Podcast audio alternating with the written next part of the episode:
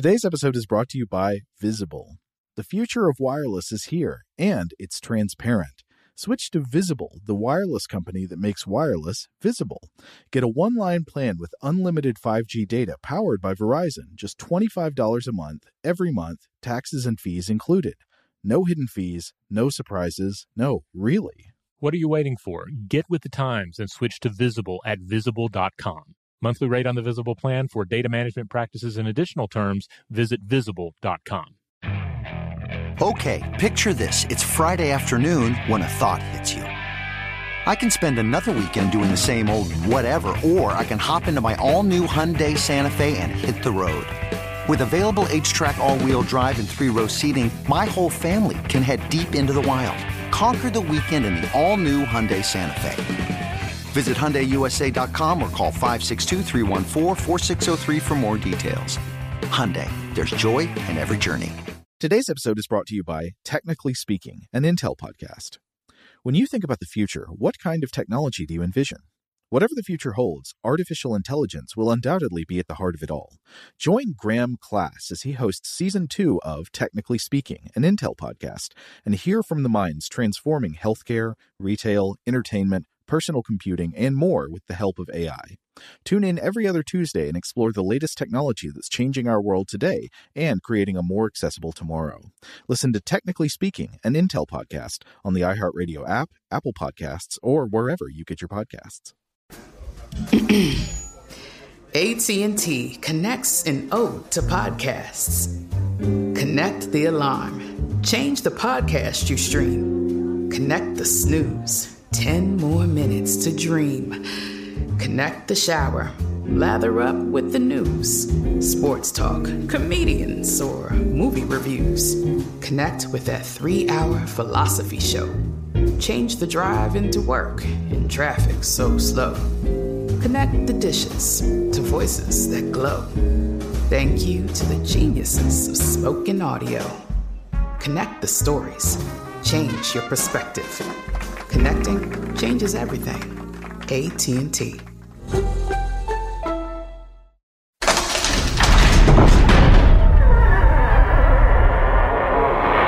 Hey, welcome to Stuff to Blow Your Mind. My name is Robert Lamb.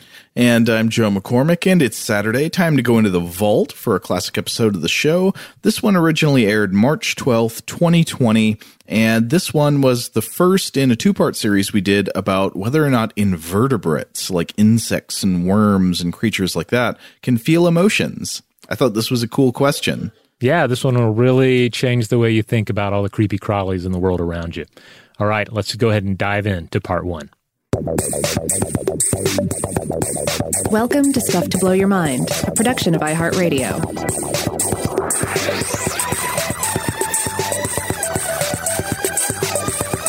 Hey, welcome to Stuff to Blow Your Mind. My name is Robert Lamb.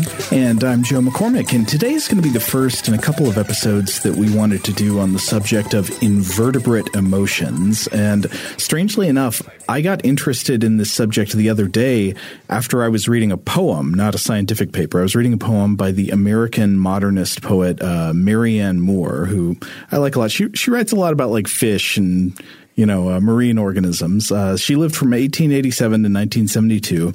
And uh, if, if it's okay with you, Robert, I wanted to start off this episode just by reading this poem that I encountered the other day. Absolutely. Okay, it is called The Paper Nautilus. For authorities whose hopes are shaped by mercenaries, writers entrapped by tea-time fame and by commuters' comforts, not for these the paper Nautilus constructs her thin glass shell, giving her perishable souvenir of hope, a dull white outside and smooth-edged inner surface, glossy as the sea, the watchful maker of it guards it day and night. She scarcely eats until her eggs are hatched, buried eightfold in her eight arms, for she is in a sense a devilfish. Her glass ram's horn cradled freight is hid but not crushed, as Hercules, bitten by a crab loyal to the Hydra, was hindered to succeed. The intensively watched eggs coming from the shell free it when they are freed, leaving its wasp nest flaws of white on white and close-laid ionic chitin folds like the lines in the mane of a Parthenon horse, round which the arms had wound themselves, as if they knew love is the only fortress strong enough to trust to. Oh, that's nice. Yeah. I really like that last part especially. Me too. I mean, I love the way it moves from um, this uh, this direct, almost clinical description of the actual biology of the paper nautilus and how it builds its shell and all that, and goes from that to these classical allusions, and then ultimately ends on this powerfully emotional note that kind of gives me a, a shiver. Uh, so the late uh, American poet Anthony Haight, writing about Moore, said that one of the things he liked most about her poems was that they had, quote, a capacity for pure praise that has absolutely biblical awe in it. And I think you kind of see that here. I like that quality a lot, too. It captures in language some of the overwhelming, almost religious kind of power I feel when looking at some animals, especially animals that live in the ocean. But also the, the poem really just has a very worthy subject. The paper nautilus, also known as the Argonaut, is a remarkable species. And uh, the, the shell that is talked about in the poem, the egg case, is a genuinely gorgeous wonder of evolution. Yeah, this is quite a remarkable uh, critter. So the Argonaut, uh, first let's just talk about the name. Uh, this is, of course, uh, a reference uh, to Greek mythology, and we uh, we recently talked about this on our other show, Invention. Right, uh, uh, the myth of Jason and the Argonauts. Right, yeah, because the, uh, the Argonaut just means sailors of the Argo, the Argo being the ship built by Argus and the ship upon which Jason sails in his quest to find the Golden Fleece. Right. Uh, which itself was a sacred pelt of a winged ram. But the Argonaut we're talking about here is a Again, the paper nautilus, a member of the genus Argonauta. So they're octopods, cephalopods, and uh, there are as many as fifty-three species that have been described. They have this delicate calcite shell, hence the nickname. And these shells were once thought to be pilfered, like the shells of a hermit crab. There was the question of where did they acquire these things? Well, they must have uh, they must have stolen them. Uh, they must be using them, right? Right, and they wouldn't be the only octopus that finds a shell or some kind of, you know, a coconut or something and picks it up and uses it. It. Right. Uh, and uh, and this was also uh, another contributing factor to this interpretation is the fact that the uh, the Argonaut is not physically attached to the shell. Right. Uh, like when a specimen is examined, the, the creature can be removed from the shell with ease, though it typically um, expires if that is done to it.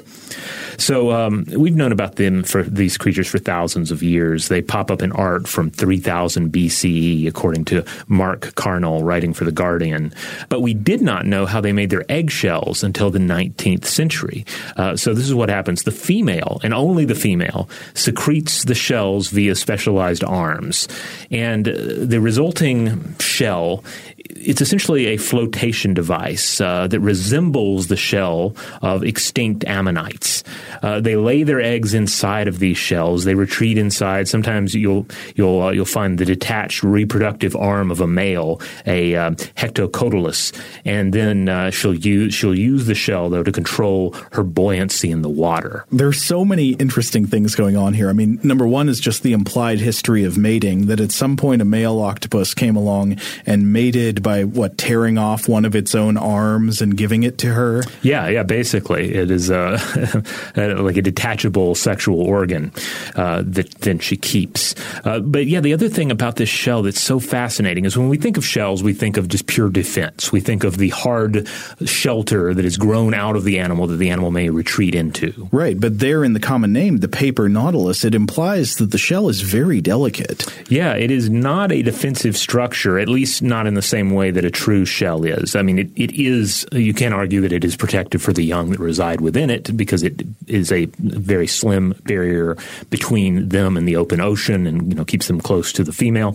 Uh, but mainly it is the means by which this particular type of octopod returned to the open sea, as its kin had largely evolved for seafloor life and left the open waters to the squid. Ah, okay. So the octopus is generally going to be found uh I don't know, along the bottom or maybe hiding along along a reef or something like that. But this one just takes out to the open waters with a flotation device of its own making. Like one way, and this is, you know, an elaborate and probably a little poetic way to, to think of it, but you can think of the squid as the angel and the octopus as the fallen angel that has lost its wings. But this particular uh, octopod has, uh, I guess, Miltonian aspirations, and uh, or or is uh, or is you know lined up with the thinking of uh, Daedalus and Icarus, and it is building its own shell that will uh, that in this case will uh, will allow it to ascend up uh, in in the water towards the surface. Now, there's uh, uh, another thing I want to throw in is uh, w- when you get into the uh, the sexual dimorphism here, the females are up to six hundred times the weight of the males. Uh, and again, the males do not engage in this kind of shell uh, construction and growth. But a great deal of mystery remains about how the Argonaut lives its life uh, and, and indeed how they even evolved. Uh, Neil Monks and C. Phil Palmer, authors of the two thousand two Smithsonian book Ammonites, they have suggested that these ancient octopuses might have depended on uh, the discarded shells of ammonites in prehistoric times and used their abilities to mend the shells. So the idea might be that uh, uh, originally they stole shells from a now extinct animal and then used these uh, uh, these abilities to to patch them up and make them fit, to customize them a little bit, but still largely depend on a stolen shell. Interesting. I mean, there is a physical similarity. If you haven't seen ammonite shells, they, they tend to be spiral shaped. Yes. Uh, they're uh, at some point in the past, I talked about our recent trip to uh, Lyme Regis in uh, in the U K, where on the beach you can find fossils of ammonites from you know hundreds of millions of years ago. Yeah, and they are these colossal serial killer spirals etched into the rocks. It's very very cool. But yeah, at some point the ammonites disappeared. So yeah, they, they went extinct in the uh, Cretaceous Paleogene extinction event. And so what what do you do if you depend upon that shell? So the idea here is that the uh, the ancient paper nautiluses then had to use their mending skills to just create a shell of their own in order to do the same sort of things that they did previously. So what they what they once used to repair, they had to create from scratch. Yes, that's that's at least one uh, one theory that's out there. It's also highly possible that we're just talking about convergent evolution here, and the paper nautilus's eggshell just happens to resemble that of an ammonite. Sure, but it really does look similar. But then again, you can see other signs of similar types of possible convergent evolution. I mean, the nautilus, not the paper nautilus, but the animal just normally called the nautilus, is like the a marine mollusk that has a shell that sort of resembles an ammonite shell also. Oh, yeah, absolutely. Still, a fascinating creature, and also definitely a creature worthy of uh, poetic consideration. Uh, speaking of, and speaking of poetry, they also show up in uh, in other works of literature, including uh, twenty thousand Leagues Under the Sea by Jules Verne. Uh, there's a there's a section in it where they are uh, they're, they're aboard the Nautilus, the submarine, and uh, they are um, they've come up to the surface and they observe these creatures. They observe the paper Nautilus, the Argonaut, in action. Uh, so here's a quote from the book. Quote, now it was a school of Argonauts then voyaging on the surface of the ocean. We could count several hundred of them. They belonged to that species of Argonaut covered with protuberances and exclusive to the seas near India. These graceful mollusks were swimming backwards by means of their locomotive tubes, sucking water into these tubes and then expelling it. Six of their eight tentacles were long, thin, and floated on the water, while the other two were rounded into palms and spread to the wind like light sails.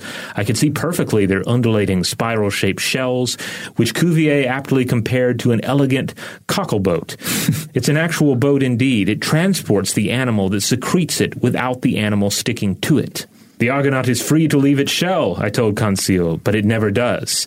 Not unlike Captain Nemo, Conseil replied sagely, which is why he should have christened it, his ship the Argonaut. Oh, that's good. It's a shell of his own design, yeah. Yeah. So now they're also referring in this passage to this um, this myth or this outdated idea that they could use their arms as sails and sail oh, across yeah. the top of the water, and that the shell is like actually a boat. And it really, in some senses, it is, because it aids the creature in its in its buoyancy. Mm-hmm. Uh, but anyway, that's just a fun little uh, literary um, uh, usage of the Argonaut. And it also alludes to that fact that, yes, it can it can technically leave the shell mm-hmm. because it doesn't actually grow the, the shell. It kind of makes it. Yeah. Uh, uh, but if, if you were to remove the species from its shell, it typically dies. This is such a cool animal, and I like the idea that Jules Verne was like halfway through writing twenty thousand Leagues, uh-huh. and he discovered this animal, and he's like, oh, I should have gone back and named it the Argonaut from the beginning, uh, but that'd take too much revision. I'll just plow ahead, and I'll have a character acknowledge, like, it really would have been better if it was called this other thing. But anyway, I, I wanted to come back to the ending of the poem by Marianne Moore. This powerful ending is what got me really thinking about the subject for today's episode and the next one. This idea of th- this eight-armed cephalopod clutching at its egg case as if each of its arms knew that love is the only fortress strong enough to trust to. Does the paper Nautilus feel love? Do the coiled arms of the Argonaut simply clutch, or do they embrace? Do they hug with all the emotional and imba- uh, you know the, the baggage that comes with that? I think most everyone would probably. I think the gut response that people are generally going to have is no. Uh, sure. You're going to think no. A, a paper Nautilus uh, is not going to be capable of of love. Love is what humans do, and you know may, maybe specific animals that we uh, uh, live closely with, that we anthropomorphize enough into, but not the not the octopi, not the not the, the, the world of invertebrates. Well, I don't know. It's I mean, people would – I think you'd encounter a lot of divergent opinion about that. Uh, on one hand, you can say, yeah, I mean, of course you're going to have a problem of if you believe that an octopus can love. I mean, how could you prove that? Mm-hmm. Uh, and so and we'll address questions like that as we move on. But more broadly, I guess, can you, can you imagine – invertebrates in general feeling anything analogous to the kind of plain, familiar emotions that we name in poems? You know, does a does a crab feel fear? Does a bumblebee feel hate? Uh, does a snail feel disgust or jealousy or joy? I, I, or, you know, is it, as you're sort of suggesting, folly to meaningfully apply these words outside of humans, and maybe they're more closely related vertebrate relatives? Well, but then the other side to look at it, and this is something we'll continue to discuss as well, is that you bring up poetry, and poetry is very much a part of the and I love poetry, but it is part of the, the cult of human emotion.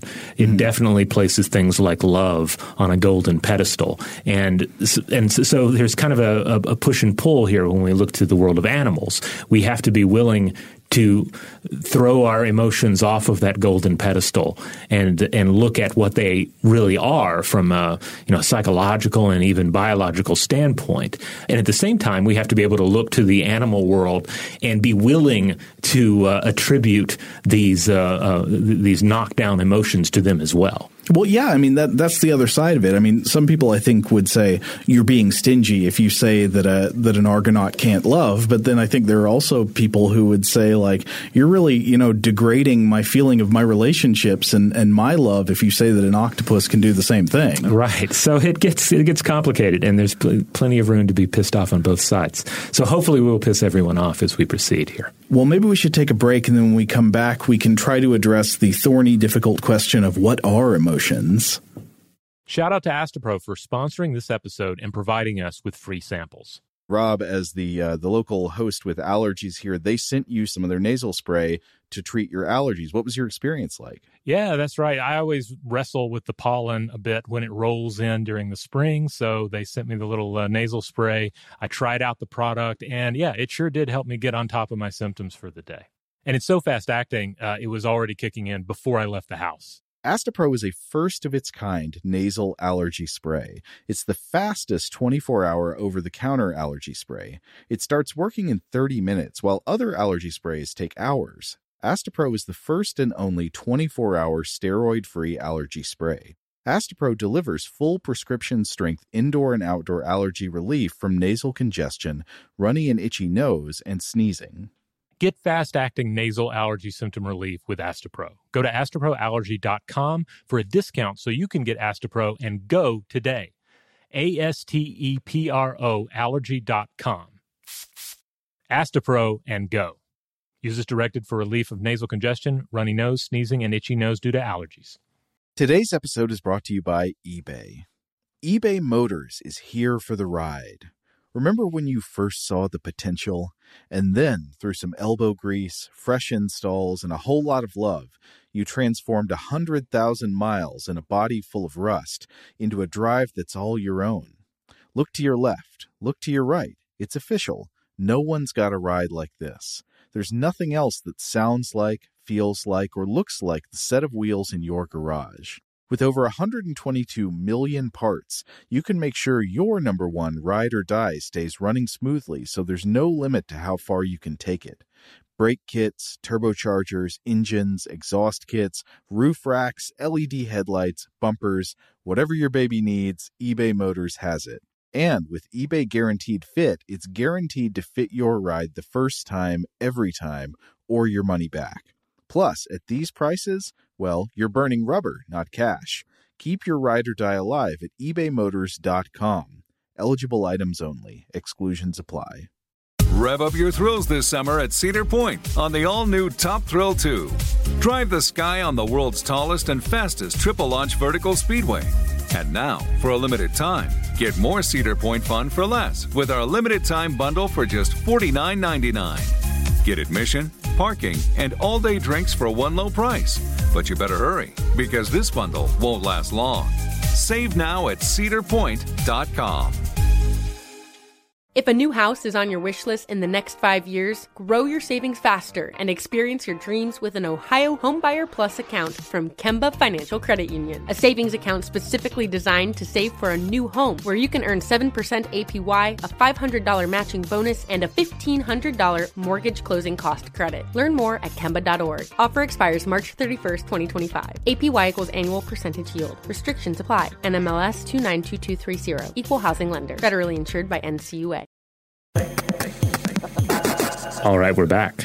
So to proceed here, we're going to have to take a quick stab at an exceedingly huge and complicated question, which is, what are emotions? Obviously, this is something we, we can't answer adequately in a subsection of one episode, but we'll do our best to, to try to, to hint at the broad picture of what this question entails. Yeah, it can be so tricky to even contemplate this because because one of the big things is that emotions are the the, the tumultuous sea that we're constantly immersed in, that we we feel cast about in, you know, mm-hmm. and this is, again, this gets into poetry as well, right? How many poems are about, uh, you know, the, the maelstrom of emotion, uh, you know, and, uh, and and how we just feel like we're just a victim to them. Well, yeah, I mean, we, we often think of emotions as being something that's inside us, but it's almost more apt to think of us as being inside them. Like, we can't see the whole thing. We don't have perspective. We're, it's more like a sea on which we are floating. I think that's a great metaphor. And yet, at the same time, we are the sea, you know? Yeah. Like, we often fall into this uh, into this model that I think is largely what you see in the work of some of the um, you know, the classic philosophers of logic and emotion. And then, like, logic is the domain of, you know, logic and reason mm-hmm. on one hand, and then there are the, the, the enemies of passion that uh, uh, that uh, that tear us apart. It's the Apollo and Dionysus model. Exactly, yeah. And so it's easy to fall back on that. It's just baked into so much of our culture. Yeah, and, and just in general, emotion is just something we're too close to. I, I sometimes feel like, feel that emotion is like a cantaloupe, you know? Hmm. Like, when you buy a cantaloupe, when it, you cut, you don't know what it's going to be. You cut into it, though, and when it's great, there's nothing else like it. It's amazing. And when it's bad, it's just the worst.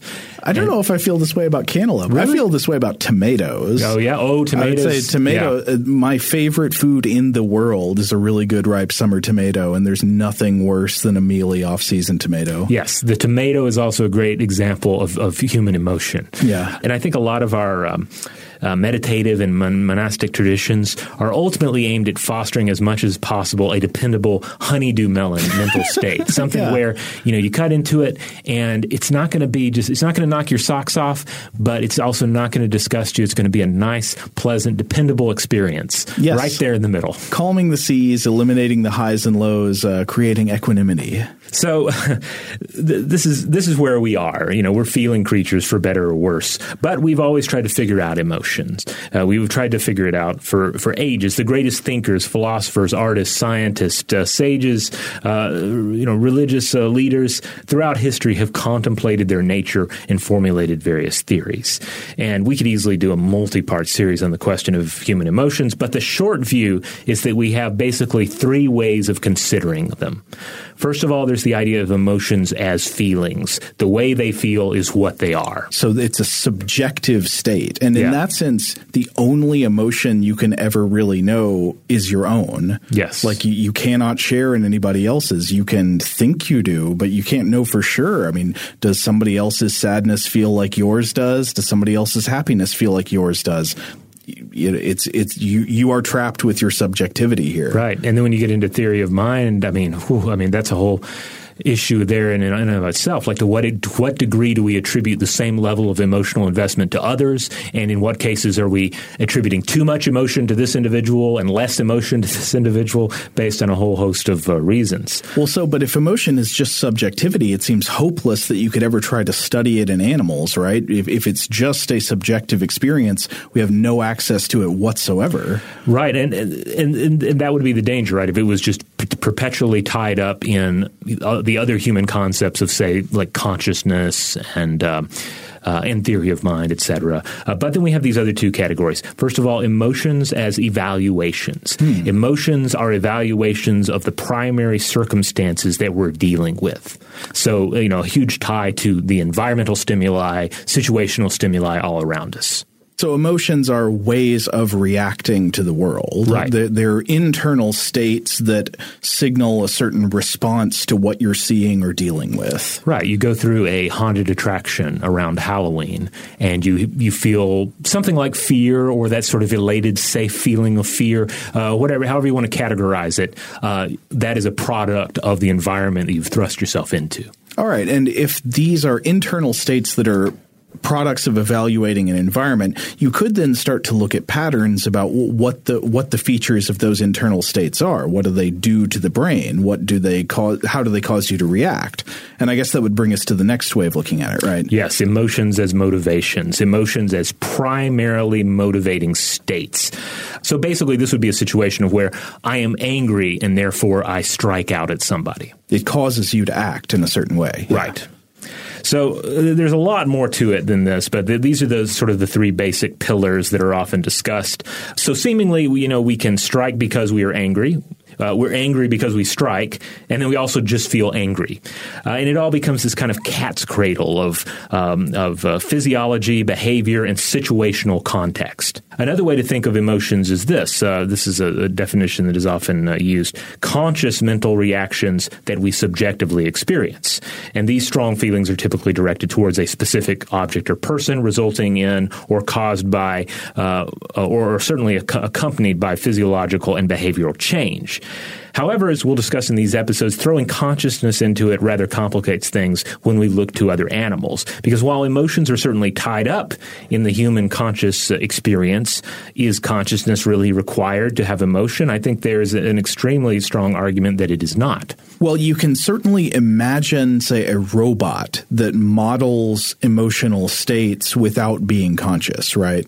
Right. And, it, and so you don't know if that's the case for any other animals. You don't know to what extent they're subjectively feeling emotions like you and I do, uh, or like you presumably do. Yeah. Uh, the, the the robot could still act angry, and it would still do all the things that an angry person would do, or a robot could act sad and still do, have all the reactions a sad person would have. Like, if, if again, if you're coming back to emotions as evaluations, you could consider uh, a screensaver on a uh, – this is a very simple model of it, but a screensaver on a computer screen is a response to um, to what's going on in, in the world. Like, nobody's using the keyboard right now. Somebody's away from the machine, uh, so a relaxed state comes uh, into place. There is a paper we're going to look at later in the episode. We'll, we'll come back to it in a bit, but it's by uh, Clint J. Perry and Luigi Bacciadonna that tried to put together all, all of these disparate ways of looking at emotion into a single definition that could be used for objective research purposes. And it, it comes out with something that will really make your heart burn. It's just, you know, full of feeling. Quote, "Emotions are transient central states comprising subjective, cognitive, behavioral, and physiological phenomena that are triggered by appraisal of certain types of environmental stimuli." On one hand, I think that's great because it really does capture all the things you'd be looking for if you're trying to study emotions in a scientific way. On the other hand, that just sounds hilarious. I think that's that sentence is a great is a great ex- example of why you need those three categories, because if you run it all together there, it just sounds it's a little overwhelming. But if you break it down into three definite definite categories of consideration, I feel like it uh, it makes a lot more sense, at least to me. Yeah, we'll come back to a, another pretty similar way of breaking it down when we actually look at the study. But first, I, I wanted to come back to the eight-armed world where we started. So we started off talking about the paper nautilus, the also known as the Argonaut, this great octopus that uh, that, that builds a fortress of love. I think the octopus world is a great place to start if we're looking for what would be the, the clearest, easiest examples to find of something that really, at least intuitively, looks like emotions in the invertebrate world. Uh, because, of course, it's it's long been a debate about whether thoughts and emotions can be said to exist in animals other than humans. You know, a lot of scientists would take issue with saying that there are emotions in any non-human animals because they would say, well, if we use human terms like happy and sad, that's just anthropomorphic projection. There's no way to prove it and so forth. Mm-hmm. Uh, but I really think intuitively most people are comfortable with the idea that some analogs to human emotions exist in other animals with complex brains, like mammals and birds. Yeah, I mean, again, I think part of the, the whole exercise is is casting emotions down from that golden pedestal, mm-hmm. uh, casting away the poetry and and thinking again about what they actually are. And certainly it's – I imagine that a, a duck – is not it never finds itself feeling sad about being sad mm. or something so, you know, conscious as the human model. But something like sadness that we feel, you you can certainly imagine it in a duck or a cat or or any of, of these, certainly the, these these higher organisms that come to mind. I mean, it's really easy to see things that at least really intuitively look like emotions, whether we're interpreting them right or not, in social animals like dogs. Mm-hmm. It's really hard for me not to look at my dog and think my dog is happy right now, or or my dog is angry, or something. Right. Uh, I mean, it, with I could, all the complexities that come with with with making those kind of statements about an animal, of course. Right. Uh, because again, we can we can never deny the power of uh, anthropomorphism. Exactly. But one of the first places I wanted to go here with invertebrates is that I think what I just said about my dog, this powerful intuitive sense of my uh, you know day-to-day experience with a canine, that this animal does feel emotions that are in some way similar to the emotions I feel. If you wanted to look for this pattern of intuition outside of our relationships with mammals, I think the octopus is a great place to start. So a couple of years ago, one of the books that I recommended in our summer reading episode was a book by an author named Cy Montgomery called The Soul of an Octopus, which is sort of a cross between a zoology book about the octopus and a memoir about the author's personal experiences with octopus minds and the people who study and care for octopuses. And that book really, it still sticks with me today. And one of the main reasons is that she presents in it all of these anecdotes that look like genuinely powerful emotions. Emotional connections and interactions between humans and cephalopods. It reflects this steady, unshakable sensation that many people who work with octopuses get, which is on one hand, they see this strange alien kind of intelligence, but on the other hand, they see a very familiar human kind of intelligence and even emotion at work. Uh, of course, again, with all the caveats that these impressions, you know, they could be anthropomorphic projection. I think it's at least worth looking at the types of encounters that lead to this sort of thinking, whether the thinking is correct or not. Yeah, yeah, I agree that the, the octopus is a great example to look to because it it checks off so many opposite boxes. Yeah, you know, it is a it is a it is a solitary creature that that lives in uh, in a different uh, environment uh, than we do. That has a, has a totally different structure to its body. It's uh, it, It's like an alien yeah. uh, compared it, to us. Distributed intelligence also. Mm-hmm. I mean, the intelligence of an octopus is not just central in its head. It, it, it appears to be able to think with its arms in ways that, you know, if we can do something like that, it's in a much more limited sense. Right. So To cite a couple of the many anecdotes and examples that appear in the book, uh, the, the first one is that at one point she's sharing a story from a biologist named Scott Dowd. So Dowd is working at an aquarium where one of his jobs is taking care of a dwarf Caribbean octopus who lives in one of the small display tanks. And one morning, Dowd comes in to find this octopus's tank overflowing onto the floor, and the octopus itself seems to have vanished. It's not anywhere to be seen. And eventually he finds it. He finds that it has managed to squeeze itself into the tiny pipe that recirculates water in the tank. This pipe is only about half an inch wide. So obviously there's a problem because the water can't recirculate because the octopus is clogging the pipe, and you need to get the octopus out of the pipe. So what do you do? I have no idea what you'd even begin to do to get something out of an aperture that small without harming it. Uh, but Dowd, in this moment, he remembers having seen a National Geographic special about fishermen in Greece who were catching octopuses by setting out amphora pots in the ocean as traps. And the octopuses would squeeze themselves into these pots, which seemed like perfect dens for them, only to then get hauled up to the surface by the fishermen. Uh, but how do you get the octopus out of the pot without breaking the pot? Well, there was a very simple solution. These octopuses were saltwater creatures, and the fishermen would pour fresh water into the pots. Uh, so the octopus is obviously being, you know, evolved for a saltwater environment. They don't like this at all, and they would immediately slither out of the pot and be captured. All right. That, that makes sense. So, of course, Dowd didn't want to kill and eat the, the dwarf octopus in the tank, but he figured that the same process might work to get it out of the pipe, and it did. Uh, he, he flushed it with fresh water, and the octopus came out.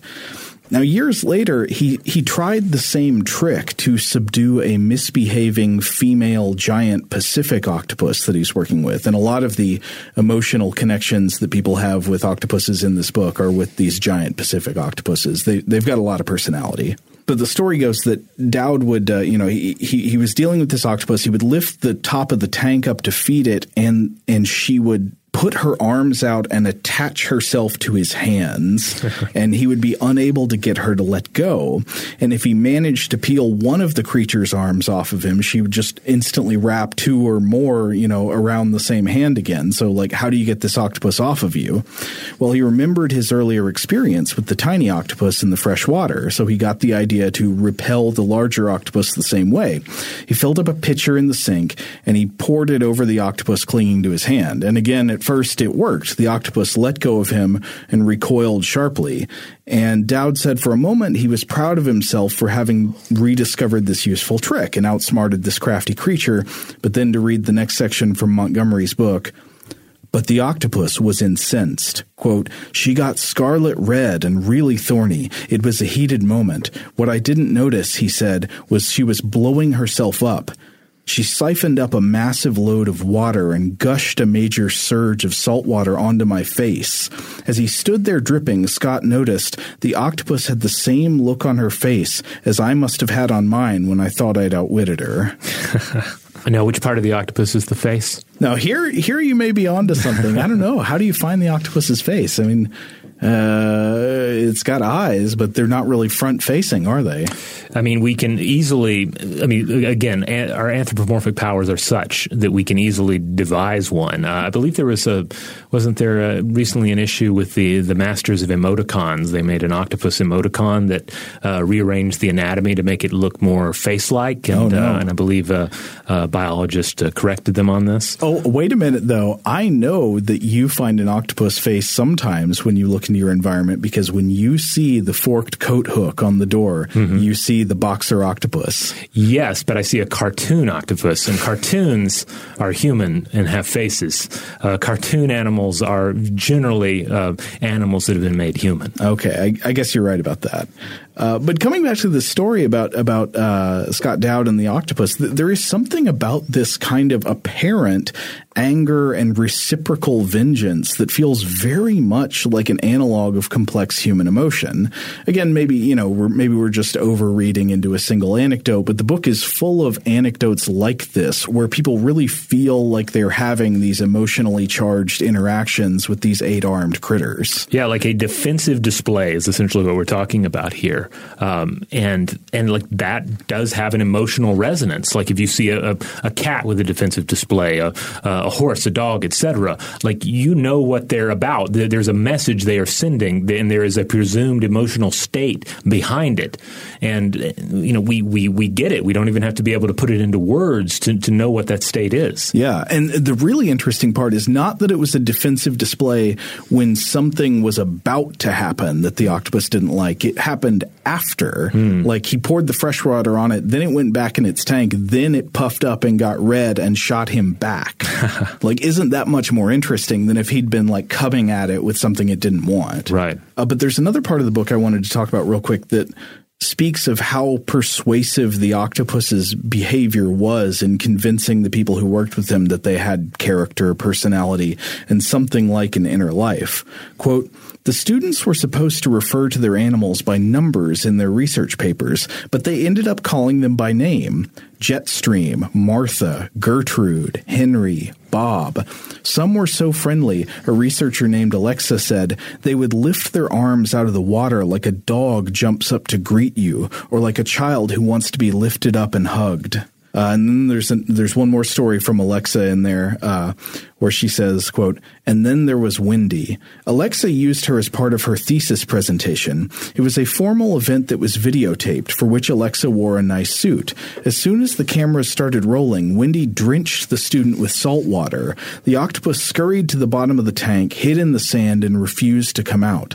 Alexa is convinced the whole debacle occurred because the octopus realized in advance what was going to happen and resolved to prevent it." It's crafty. Now, on the other hand, I think we need to recognize that the subjective impressions of people who work directly with animals are probably going to be prone to all kinds of biases. I mean, even people who work with robots tend to attribute lots of essentially human qualities of mind to those robots. They name the robots.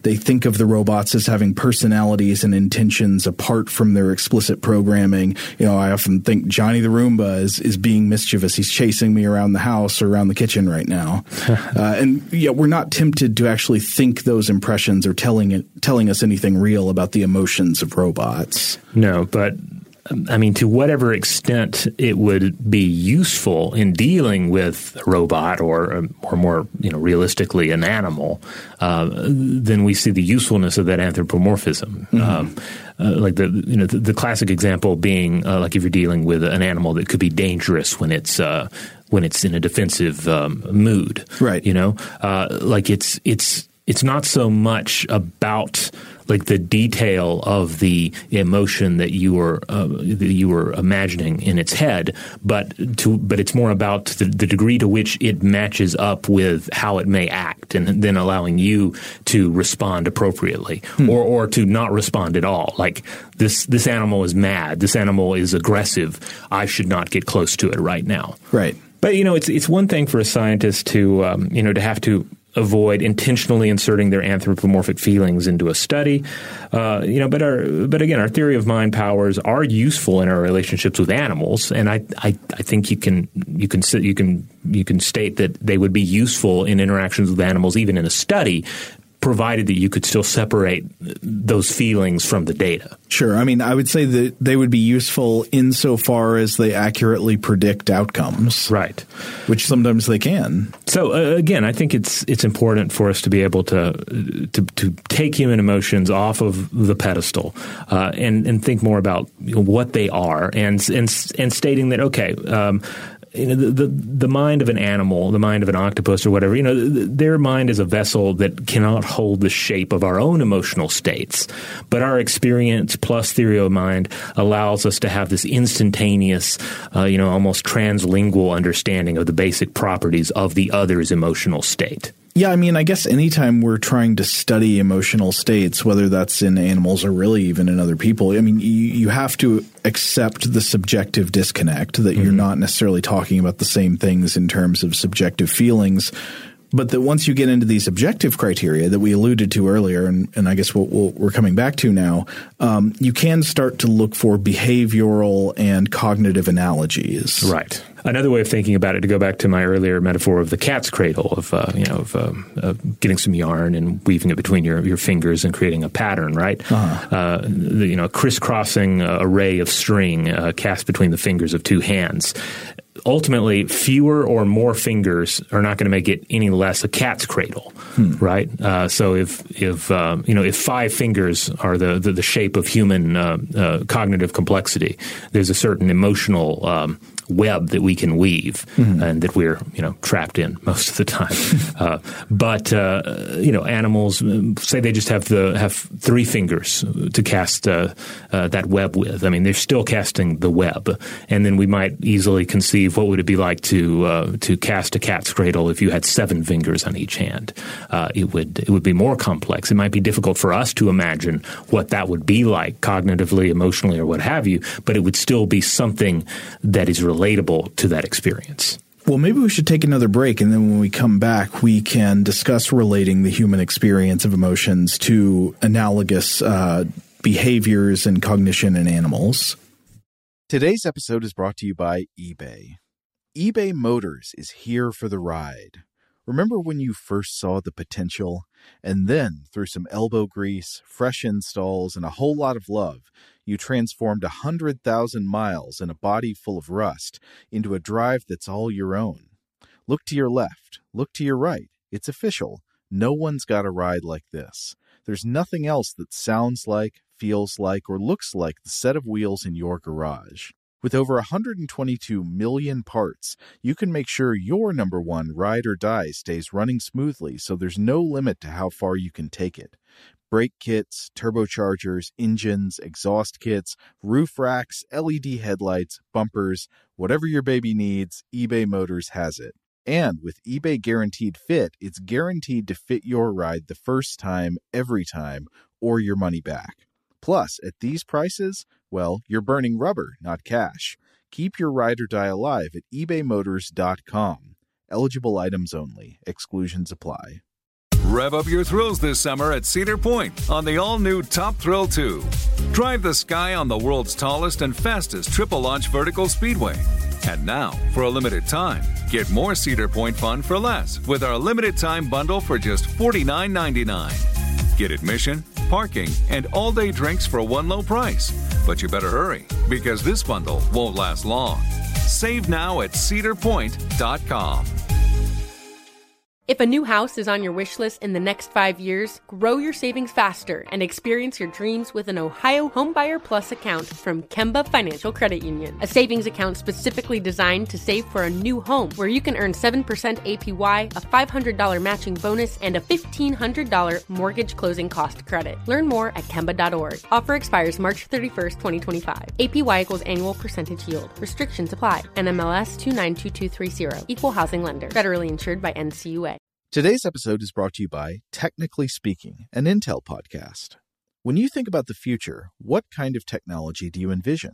Whatever the future holds, artificial intelligence will undoubtedly be at the heart of it all.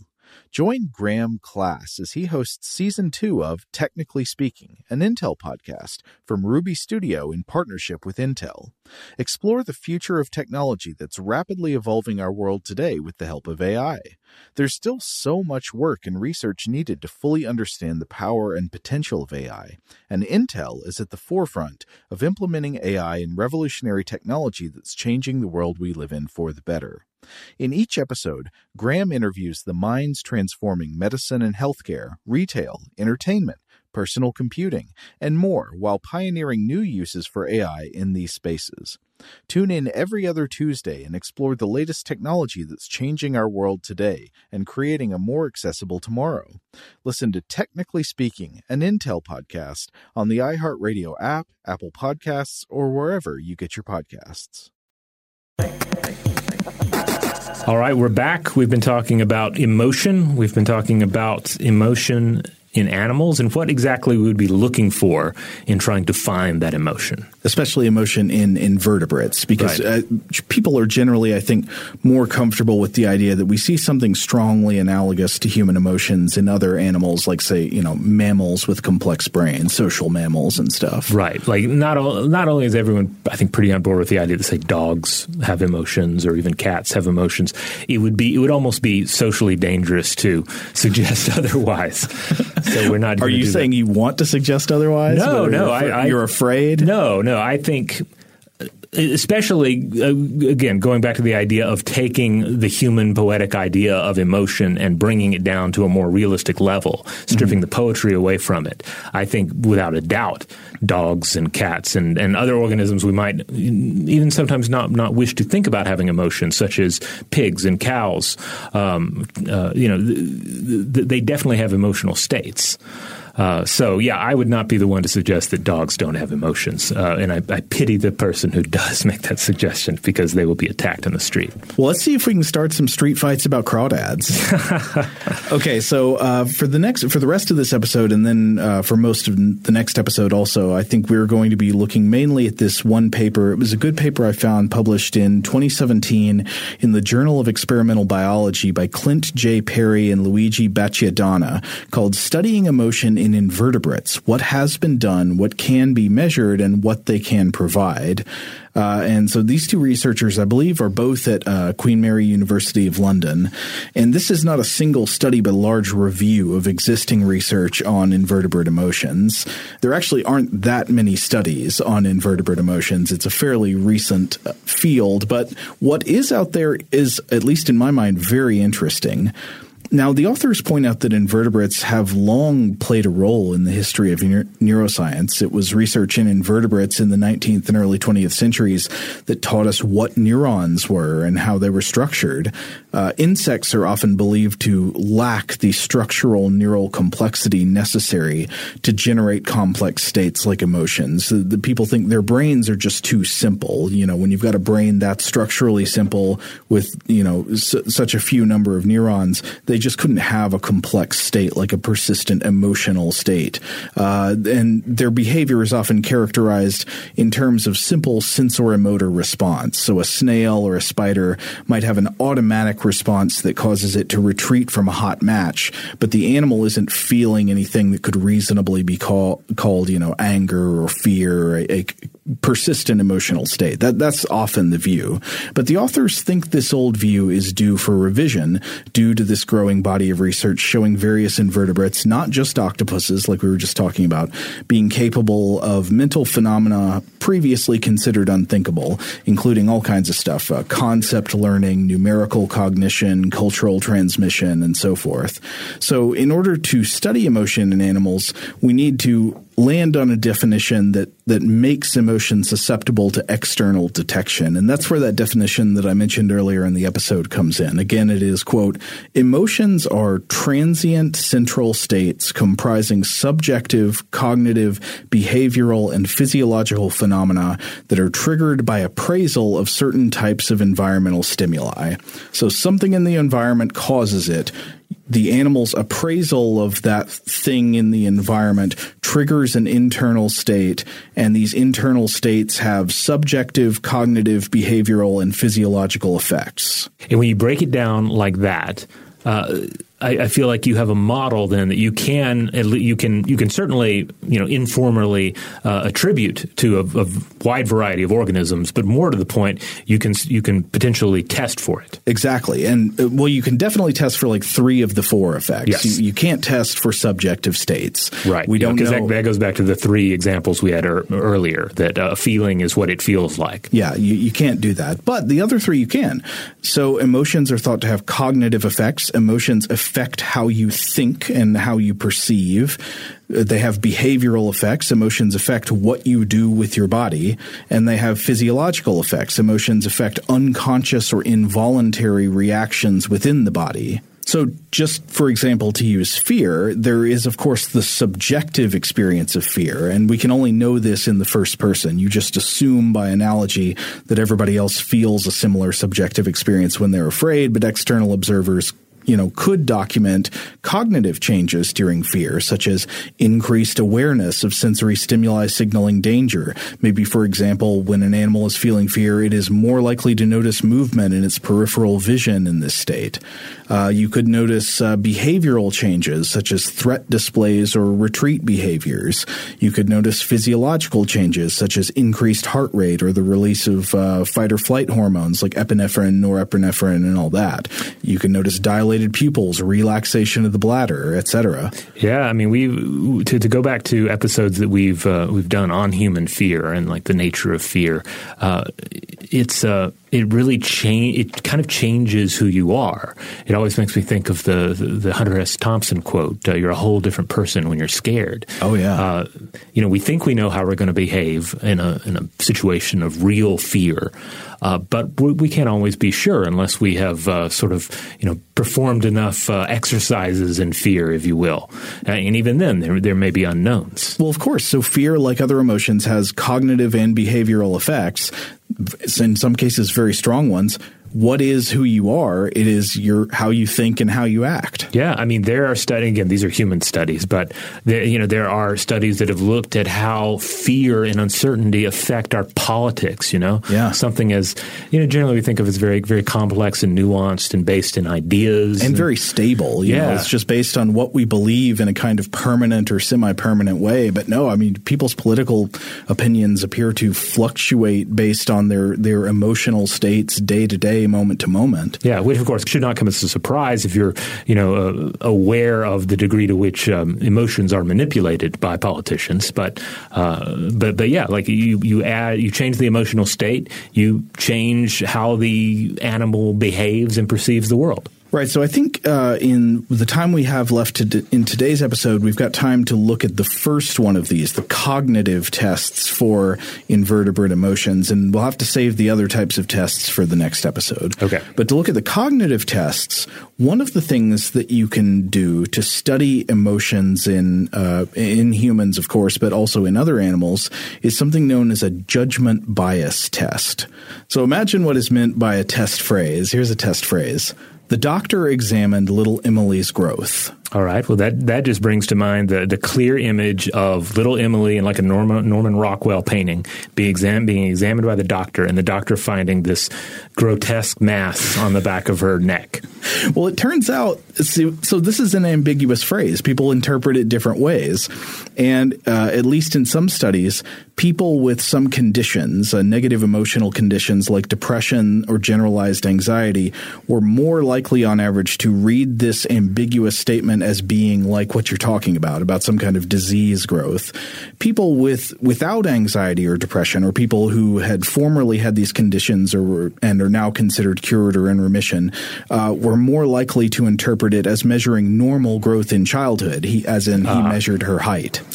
Yeah. So um, so first of all, I have to say, so so the way that I answered it in the, the show here is also the way I responded to the text when I read it for oh, the yeah, first time. Oh, yeah, me too. Me so, too. And it is impo- it is, is entirely possible that uh, that it comes from uh, me having just a generally uh, anxious or depressed state.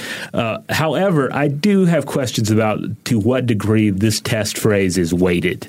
Because if you simply add "and development" to the end of this test phrase, granted, it makes it more specific and it's less ambiguous, but then the, but it also means there's no question. If you say uh, Uh, the doctor examined little Emily's growth and development, you're not going to say, oh, he he was the doctor was looking at not only the weird thing on her neck, but also how she's developing.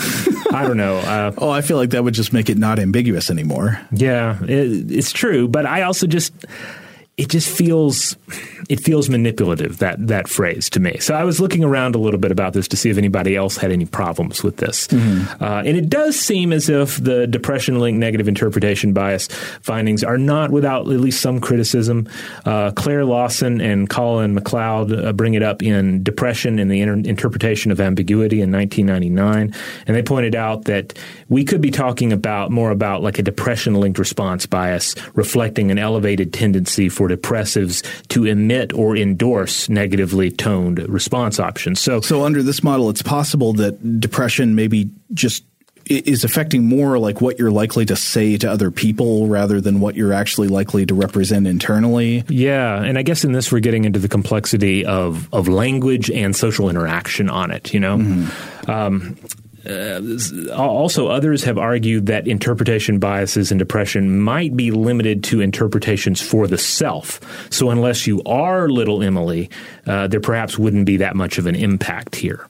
Um, you know, so it's, in, in a way, it's kind of like self-deprecating uh, humor. You know, like mm-hmm. it's it, it, it's it's more about how you are feeling, and it's about the, the the stuff in the world that's directly affecting you, which makes sense because these emotional states are largely going to be connected to you or things of value to you, not some random little girl in a, uh, in a you know in an example phrase. Well, I wouldn't want to put too much on that one example phrase. Maybe that's not a great example. Well, but. it's it's probably the better. I found a couple of phrases as well that were used in other studies, but that one was still the best and one that's free, frequently cited. Mm-hmm. Um, elsewhere, I found a two thousand seven study published in Cognition and Emotion from Bison and Sears, and they found no negative interpretive bias in their studies.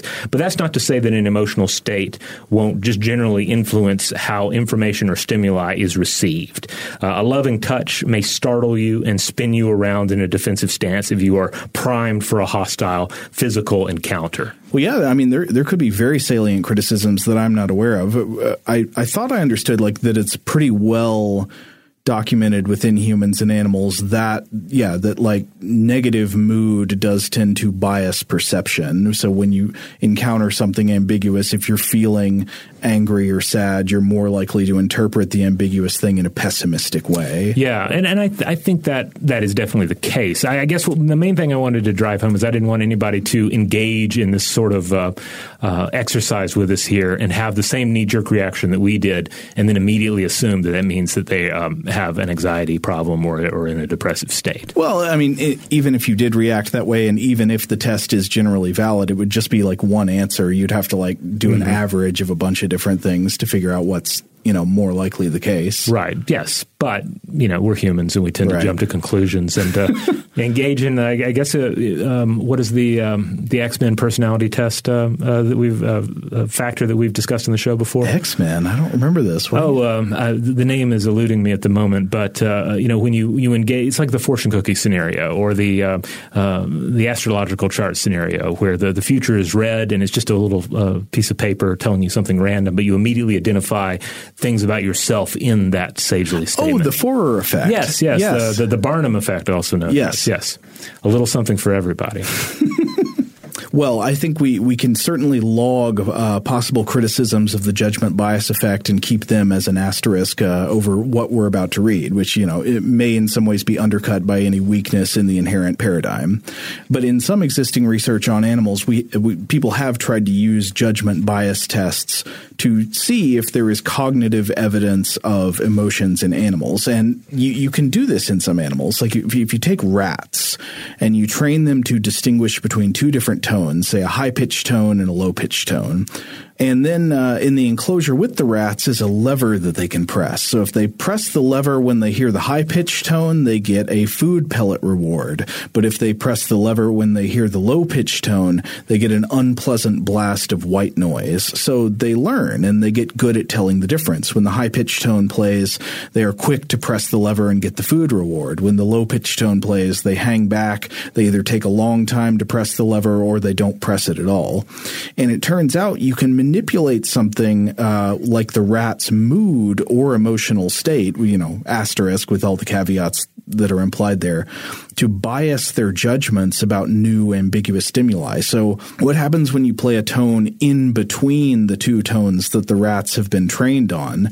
Uh, the studies show that, say, if you tilt the rat's housing up at an angle or if you wet the rat's bedding or in- introduce an unfamiliar rat to the group, when the ambiguous tone plays, the rats will be much more avoidant of the lever in response to this, th- this ambiguous stimuli than rats in a control condition with normal, stable housing conditions, which are more likely to interpret the ambiguous tone optimistically and run and press the lever. So what this looks like, again, and of course, you know, we could be overreading into it, but it looks like if you put rats in something like a bad emotional state by mm-hmm. making them uncomfortable and uneasy, they're going to interpret unfamiliar information in a pessimistic way, whereas, quote, happy rats are more likely to interpret unfamiliar information in an optimistic way. So it's an emotional state based on experience uh, that is preparing the rat to deal with um, with, with incoming stimuli or, or incoming uh, environmental situations. Yeah. I mean, it looks like a, quote, bad mood puts the animal in a kind of defensive posture. Right. Where it's less likely to explore and experiment, and it's less likely to, to take a risk. It's more just kind of hunkered down. Right. Yeah. So it's, you know, it's like um, – and again, I think this helps to de- demystify the human experience of some of these emotions, even though these emotions get, uh, you know, arguably more complex when you bring in human language and so forth. But if every time in the past that I've gone to a specific fast food restaurant, I have uh, I've gotten ill, then in the future when I go back, I am going to be on guard uh, against uh, incoming illness. Of course, yeah. I mean, that's like classical conditioning yeah. one oh one. Totally. Yeah. So, I mean, re- really, that's that's what we're talking about here. Um, you know, I, and I do think it does serve to demystify something like fear, but uh, really any of the emotions, even the lo- you know the loftier emotions like, uh, like you know like love, uh, that you know we need to to to take bring them bring them down a few steps anyway, so that we can uh, uh, attribute these things to animals as well. Yeah. Now, obviously, uh, I think as you and I have discussed before, it's more difficult to study some emotions than others. So you'll find right. more studies on, on invertebrates. We're about to get into an invertebrate example on things like uh, aversion and anxiety and fear than you will in invertebrate love, though there are some with invertebrate positive emotions that I think are very interesting. We'll, we'll yeah, get to one in just a second. It's, it's generally easier to take an animal out of its natural habitat and study it by making it feel anxious and afraid uh-huh. as opposed to making it feel at home. I mean, really, that's one of one of the problems in some of these uh, studies uh, that have been conducted with uh, um, specifically, I guess I'm thinking of um, rats and addiction, right? Mm-hmm. Like, are you are you testing for uh, their response to the these substances under,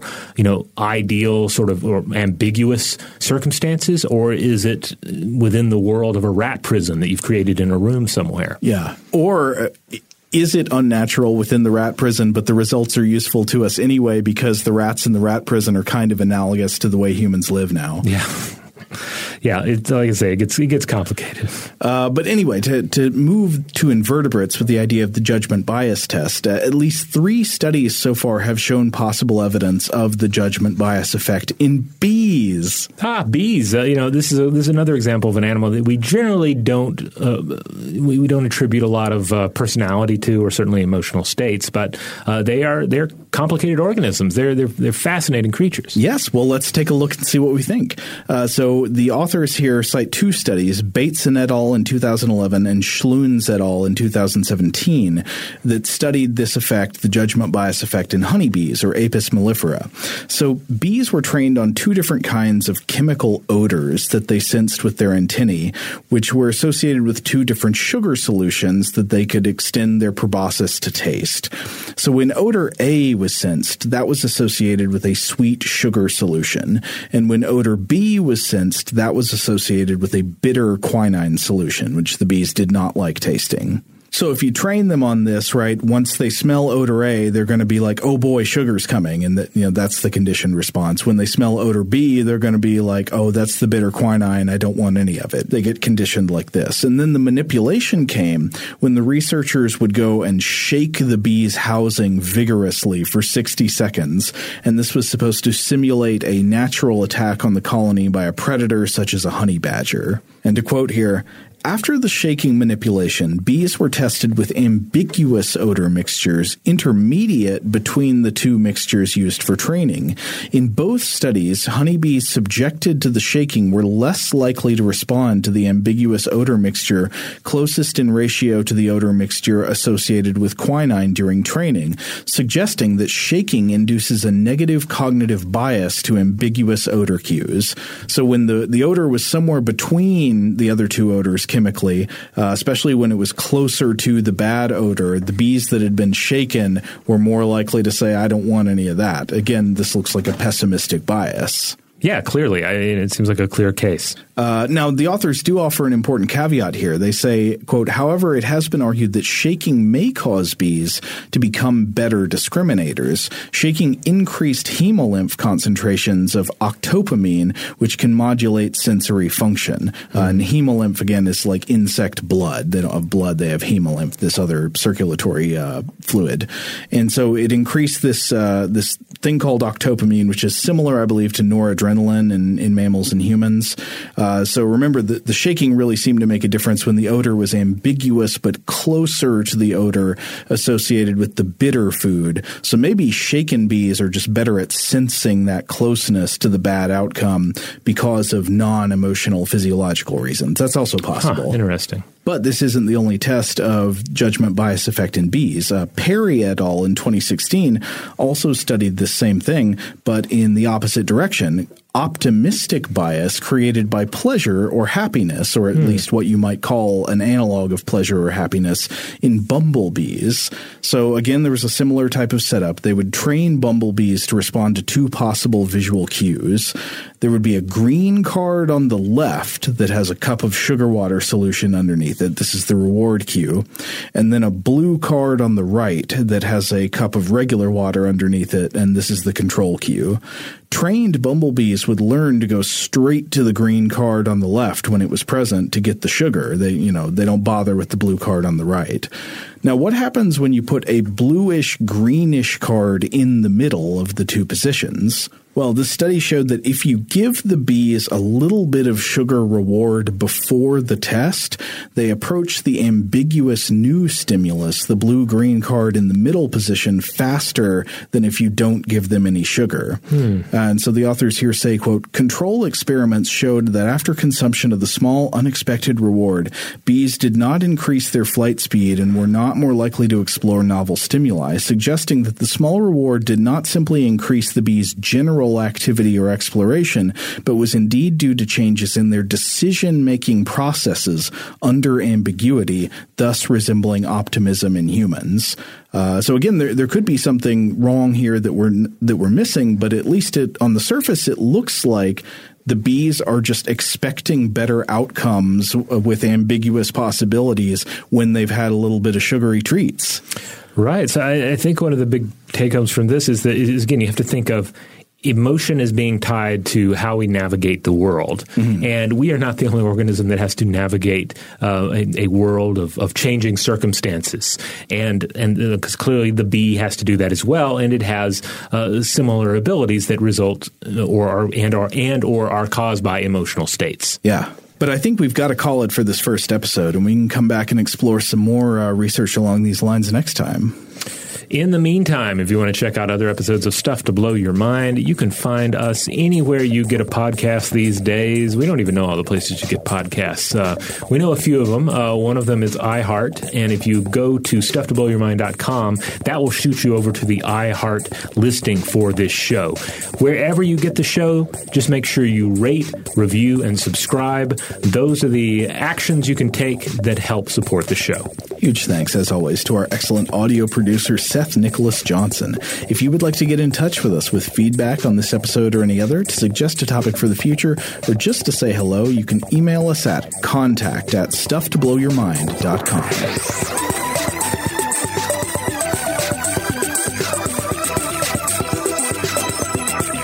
Stuff to Blow Your Mind is a production of iHeartRadio.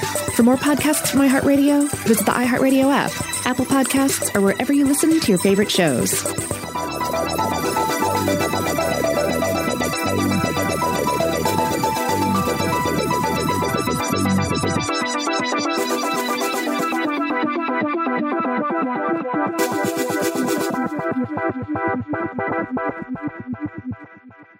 Today's episode is brought to you by Visible. The future of wireless is here, and it's transparent. Switch to Visible, the wireless company that makes wireless visible. Get a one-line plan with unlimited five G data powered by Verizon, just twenty-five dollars a month, every month, taxes and fees included. No hidden fees, no surprises, no, really. What are you waiting for? Get with the times and switch to Visible at visible dot com. Monthly rate on the Visible plan for data management practices and additional terms, visit visible dot com. Rev up your thrills this summer at Cedar Point on the all-new Top Thrill two. Drive the sky on the world's tallest and fastest triple-launch vertical speedway. And now, for a limited time, get more Cedar Point fun for less with our limited-time bundle for just forty-nine ninety-nine. Get admission, parking, and all-day drinks for one low price. But you better hurry, because this bundle won't last long. Save now at cedar point dot com. If a new house is on your wish list in the next five years, grow your savings faster and experience your dreams with an Ohio Homebuyer Plus account from Kemba Financial Credit Union. A savings account specifically designed to save for a new home, where you can earn seven percent A P Y, a five hundred dollars matching bonus, and a fifteen hundred dollars mortgage closing cost credit. Learn more at Kemba dot org. Offer expires March thirty-first, twenty twenty-five. A P Y equals annual percentage yield. Restrictions apply. N M L S two nine two two three zero. Equal housing lender. Federally insured by N C U A. This is Malcolm Gladwell from Revisionist History. eBay Motors is here for the ride. With some elbow grease, fresh installs, and a whole lot of love, you transformed one hundred thousand miles and a body full of rust into a drive that's all your own. Brake kits, L E D headlights, whatever you need, eBay Motors has it. And with eBay Guaranteed Fit, it's guaranteed to fit your ride the first time, every time, or your money back. Plus, at these prices, you're burning rubber, not cash. Keep your ride or die alive at ebay motors dot com. Eligible items only. Exclusions apply.